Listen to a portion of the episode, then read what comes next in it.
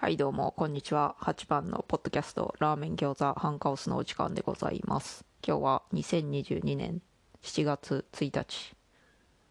金曜日か。今回はまたお詫びとか言い訳とか回です。私英語でもポッドキャストをやっておりましてタイトルがラーメン餃子 and a bit of chaos っていうんですけどそれの更新がだいぶ滞っております。でまずね一つにネタがあまりないというのがあってそれでだいぶ前にネタを募集したんですよね。去年ですね 多分。もう7月だというのに。でネタをいただいたんですよね。しかしいるもろもろの事情があってそのネタを活用できないんですよね。で何かと言いますとまず英語のポッドキャストは英語なんでこっちの私オーストラリアのアデレードに住んでおりますけどもオーストラリアの方でも聞けてしまうという難点がございます。別に知らん人に聞かれたってどうってことないんですけど職場の人に「お前ポッドキャストやっとるんかい」って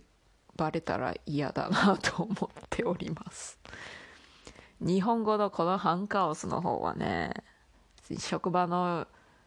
人が大体日本語知らんからね。い追ってもせいぜい1%未満やろうと思いますよ。うちの私の勤め先は支社みたいなやつでね。でっかい会社のでっかい企業の一支社に勤めとるんですけど他の支社には何人か日本人の方いらっしゃるんじゃないかなとか日本語わかる方いらっしゃるんじゃないかなと思うけど日本語に日本語っていうか日本語版の方はバレる危険性がだいぶ低い。しかし英語だとバレる危険性が高いしバレた際のリスクが伴う。みんなが分かっちゃうから。何言ってるか分かっちゃうから。別に職場の人に聞かれてもいいじゃんという人もおるかとも思いますけども。多分ねうちの会社はそのどどこの会社も結構そうやと思いますけど。イメージというか印象的なものを評判的なものを大事にしたいと思われるのでなるべくコントロバーシャルというか物議を醸し出すというか賛否両論的な話題を社員にしてほしくないと思うんですよね。ただ私はそういうコントロバーシャルなネタが好きで例えばフェミニスト界隈とか男女平等界隈とかね。その辺の話は難しいんですよね。めっちゃ正論を言ってもいろいろな意味に捉えられるからね。ある人が「いやそれめっちゃ正論やん」と思ってても他の人が聞いたら「お前何言ってんの？ぶち殺すぞ」とか思ってしまわれる。かもしれないからね。うん。そうそういうことがございますので例えばメンズ・ライツ・ムーブメントなんかね人によってはその言葉を出しただけでも怒られるからね。そういう話をしたいんだが英語版ではできないのですよ。でそれでネタを募集したという話に戻りましてトートのゆる学のトートさんがマザーグースについて話してほしいって言ってらっしゃったんですよね。でマザーグース私は知らんのですけどトートさん児童文学にお詳しいから児童文学系の話しようと思ったんです。だいぶ前に「アルプスの少女ハイジ」の原作英語版で読んだんですよ。これは青空文庫というか著作権切れだったから無料で読めるからね。それが面白かったからそれについて話そうかな英語でと思ったんですが。でそれに関してはハイジの原作めっちゃキリスト教色強くて。で私はそれ関連の話をしようかと思ったが宗教の話をするのはねまたコントロバーションなんですよね。物議を醸し出す系のあれなんですよね。だからできない。それから私の弟である大勢さんは大勢タイムズというポッドキャストやってらっしゃるんですけど彼はね自分が聞いた英語のポッドキャストの推し回について語ればいいのではないかと言ってあそれもいいなと思ったんですが私が語りたい語りたいポッドキャストの回はね大体またコントロバーションなんですよね。そして性的な話が多い。セクシュアリティの話性思考性思考でいいんか。の話とか堕胎アボーション堕胎でいいんか。そういう話とかまたこれもねコントロバーションでございましてねそういうことを話すとあかんのではないかとバレた時に怒られるんではないかと思ってできないという。そして健康のあれこれというポッドキャストをやってらっしゃる健康のあれさんもね富山県出身だからその話したらいいんじゃないですかとか言うてくださったんですけどもそもそもアデレードに住んでいる日本人がめっちゃ少ないので出身地を言ったらすぐ身元がバレてしまうという危険性もはらんでおりなかなかねそれもできなくてね困ったところなんですよね。もともと英語版のポッドキャストの概要欄にもアデレードって書いてあったんですけどそういやアデレードって日本人少ないからすぐ身元バレちゃうじゃんと思ってアデレードは消して オーストラリアに変えたと思うんですよね。本当本名でやってる人すごい尊敬しますわ。自営業とかやったらねそんな気にしないと思うんですけども。会社に勤めている身なのでそういう面で自由があまりないのが悲しいですね。他に出していただいた案としましては健康のあれさんがの英語学習者向けのネタはどうでしょうかと言ってたのでそれは普通にできます。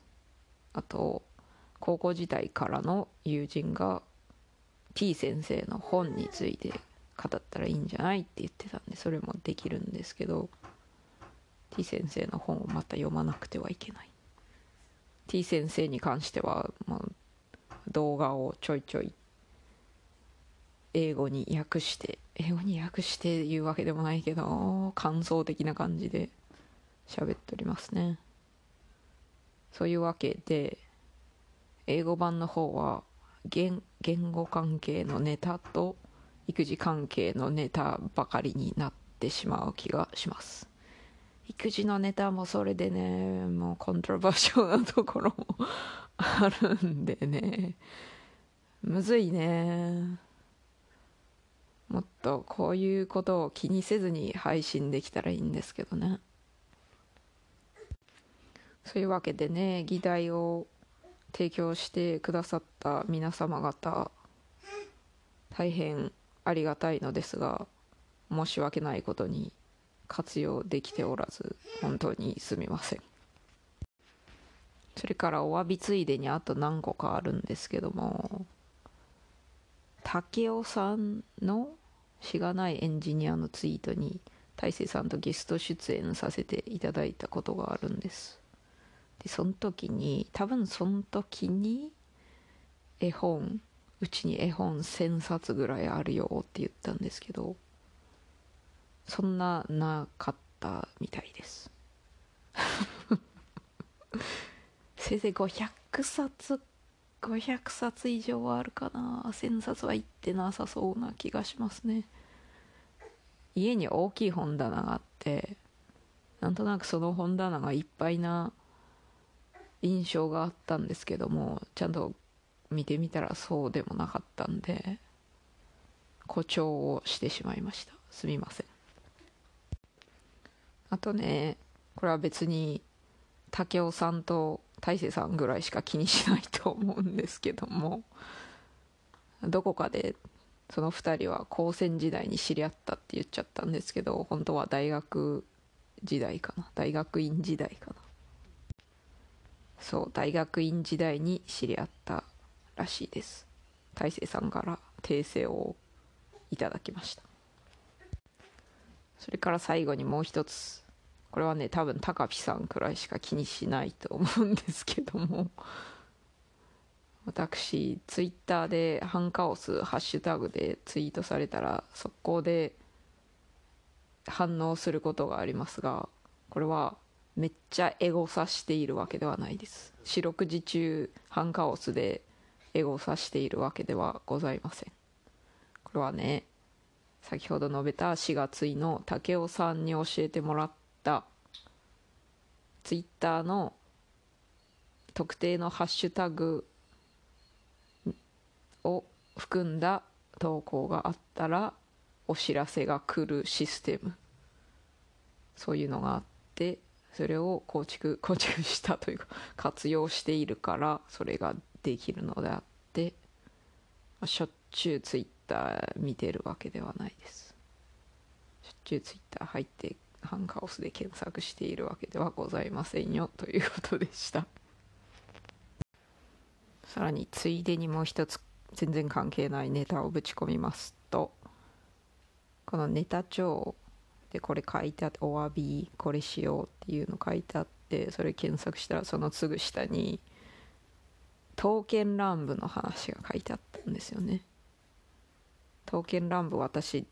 全然見たことないんで内容ほとんど知らないんですけど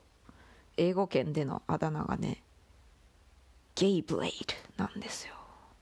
多分ベイブレードをもじってゲイブレイドにしたと思うんですけど